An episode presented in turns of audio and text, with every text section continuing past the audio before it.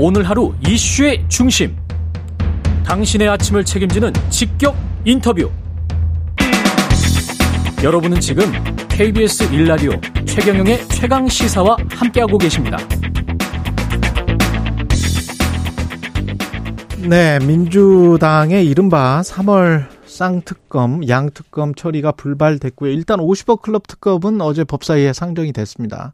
김건희 특검은 어떻게 되는지 정의당 이정미 대표 전화 연결돼 있습니다. 안녕하세요. 네, 안녕하세요. 예.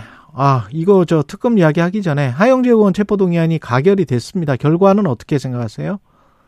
어, 제가 그, 이, 어, 체포동의안 표결 직전에, 어, 음. 두 양당의 어떤 반응을 놓고 봤을 때는, 사실 국민의힘은 특검 내려놔야 된다. 자기들이 선언했고, 또 민주당은 개별 의원의 비리에 대해서는 체포 동의안 동의하겠다 이렇게 얘기를 했는데 음. 예상보다 찬성안이 너무 적게 나왔더라고요. 160개.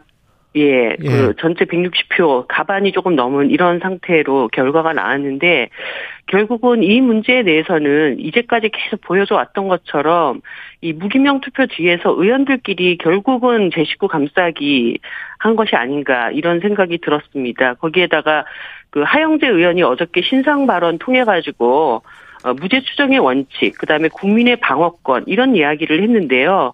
이 두 가지 원칙이 항상 상대당에게는 예외가 되고 또 일반 시민들은 이런 원칙들이 제대로 적용되지 않고 아무리 억울, 억울해도 또 법원에 가서 영장 심사를 받게 돼 있지 않습니까? 예. 그런 점에서 어, 이번 일을 기회로 해서 국회의원들이 특권을 좀 내려놓고 사법 음. 절차를 어, 동등하게 같이 발달하고 하는 그런 자성이 좀 정확하게 일어났으면 좋겠다는 생각이 들었습니다. 음, 두 당에서 더 많이 나, 나왔어야 됐다. 훨씬 더 찬성표가. 어저께 그 표결 들어가기 전에 두 당의 반응을 놓고 보면은 압도적인 결과가 나왔었어야 됐죠. 아, 한 200표 정도 이상은. 예. 그렇죠. 예. 만약에 이재명 당대표에 관한 체포동의안이 또 제출이 된다면 법무부에서 그러면 어떻게 될 거라고 생각하세요? 글쎄요, 정의, 어, 뭐, 정의당의 기본 입장은 이제 기본 원칙대로 또 표결을 임할 것이라고 하는 거는 다 알고 계실 텐데, 음. 어, 민주당 입장에서는 굉장히 여러 가지 곤혹스럽지 않을까 하는 생각이 듭니다. 예. 그리고 50억 클럽 특검법은 이게 지금 안이 세 가지던데, 뭐, 특별하게 정의당 안이 돼야 된다, 이런 이유가 있을까요? 기본적인 것은 이제 특 특검 추천권인데요. 예. 이 50억 클럽에 연루되어 있는 정당들은 제척 대상이 됩니다. 그런 아. 점에서 어, 국민의힘 당연히 뭐 곽상도 의원권으로부터 이것이 이제 출발된 일이기 때문에 제척 네. 대상이 되는 것이고 민주당도 50억 클럽 관련자들 안에 뭐 민주당의 직접적인 시의원 전직 시의원도 연루가 되어 있고 여러 가지 대척 사유가 있기 때문에 네. 국민의힘은 추천권이 안 되는데 민주당은 된다.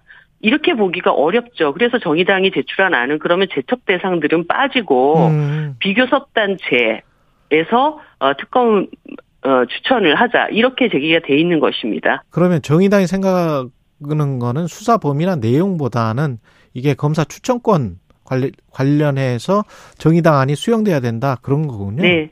예. 그 추천권하고 그다음에 수사 대상과 관련해서도 예. 어 50억 클럽에 일단 어, 집중을 해서 수사를 하되 음. 이그 특검 내용 중에 수사 과정에서 추가적인 의혹이 음. 어, 드러나는 부분들까지 확장시켜서 수사할 수 있다고 되어 있기 때문에 예. 어 이와 관련된 여러 가지 그 어, 논의 출발점을 50억 클럽에 잡고 어, 추가적인 수사를 진행할 수 있다 이렇게 되어 있습니다. 만약에 정의당 안으로 법사위에서 통과가 될 수 있을까요? 국민의힘이 어, 참여할까요? 어떻게 보십니까?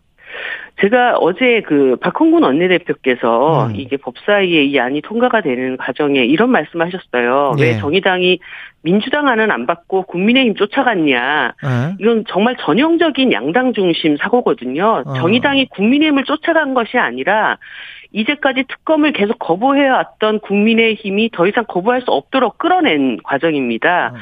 그렇다고 한다면 민주당 입장에서는 아 정의당과 그 민주당이 이때까지 특검을 계속 추진하자라고 했는데 예. 법사위 절차를 밟게 됐으니 두 당이 국민의힘을 계속 압박해서 특검이 제대로 성사되도록 함께 노력하자 이렇게 답을 하셔야 되는 거거든요. 아. 어, 이런 법사위 절차까지 그 국민의힘이 상정을 이제 합의를 해놓고 음. 여기에서 지지부진 계속 시간 끌기 한다든가 특검을 방해를 하는 행위를 한다. 네. 이렇게 되면은 국민의힘 스스로가 자기들이 50억 클럽을 최초 발의했던 어, 문제제기를 했던 정당으로서 자기 배반적인 모습을 보이게 될 것이고 뭐 국민들로부터 지탄을 받을 수밖에 없는 상황으로까지 저희들이 압박을 해낸 것 아닙니까? 그러니까 여기에서 뭔가 결론을 이뤄내기 위한 노력들을 어, 벌여 나가야 되는 것이죠. 근데 회의론도 있습니다. 그냥 뭐 법사위에서 이러다가 지지부진해지고 시간만 끌다가 결국은 패스트트랙으로 갈 수밖에 없는 것 아닌가 그런 반응도 있는데 어떻게 보십니까? 정의당이 이제까지 특검법을 추진할 때, 네. 어, 그 과정상의 국회의 어떤 절차를 예. 제대로 밟아 나가자라고 하는 이야기를 계속 드려왔습니다. 예. 근데 국회의 절차라고 하는 것은, 어, 상임위원회에서 이것을 다루고, 상임위원회에서 이것이, 어, 마땅히 다뤄져야 하는 법안인데도 계속 어떤 일정 특정 정당이 거부를 하고 반대를 한다. 그러면 음. 그것을 다시 또 fast track으로 가져갈 수 있는 것입니다. 아, 어, 그런 점에서 예. 네 과정과 명분을 쌓아나가는 것이 필요하고 만약에 그러지 않고 어, 지금 뭐 법사위 올라갔는데 그거 되지도 않을 일이다. 음. 이렇게 해버리고 그냥 fast track으로 바로 가게 된다라고 한다면 저는 이것이 또 다른 뭐 대통령 거부권이라든가 이런 문턱에 걸릴 수도 있다고 봅니다. 그러니까 예.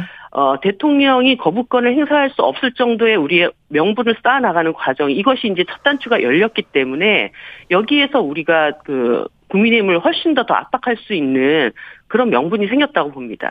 김건희 특검법은 김건희 여사 특검은 여전히 유효한 건가요? 당연하죠. 네. 그러니까 이 뭐가 잘 안 되는 건가요? 뭐가 합의가 안 되는 겁니까 민주당이랑? 아니죠.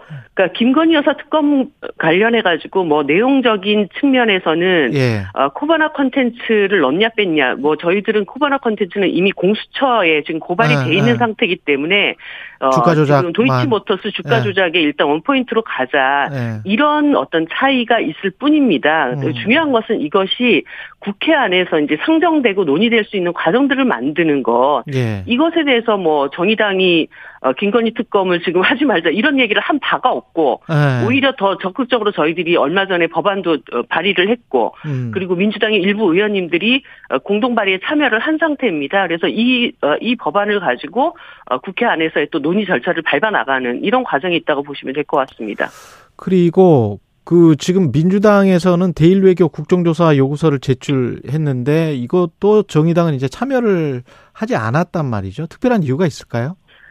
어, 정의당이 예. 이 국정 국정조사 요구서를 공동 발의하자는 공식적인 제안을 받은 바가 없이 어저께 공동 발의를 하셨더라고요. 아. 어, 정의당 안에서는 지금 이게 어 위안부 문제라든가 독도 문제라든가 그다음에 후쿠시마 수산물 문제라든가 이 대통령으로서 절대 그 어 대일 외교 과정에서 어, 대한민국을 대표하는 자로서 합의할 수 없는 이야기들이 나왔기 때문에 예. 어, 이것에 대한 진실을 규명해야 되고 그래서 지금 국회가 열려 있는 상황이니까 당장 국민들의 의혹이 이게 일파만파 되기 전에 정확한 진실 여부를 가리기 위한 종합 청문회를 하자.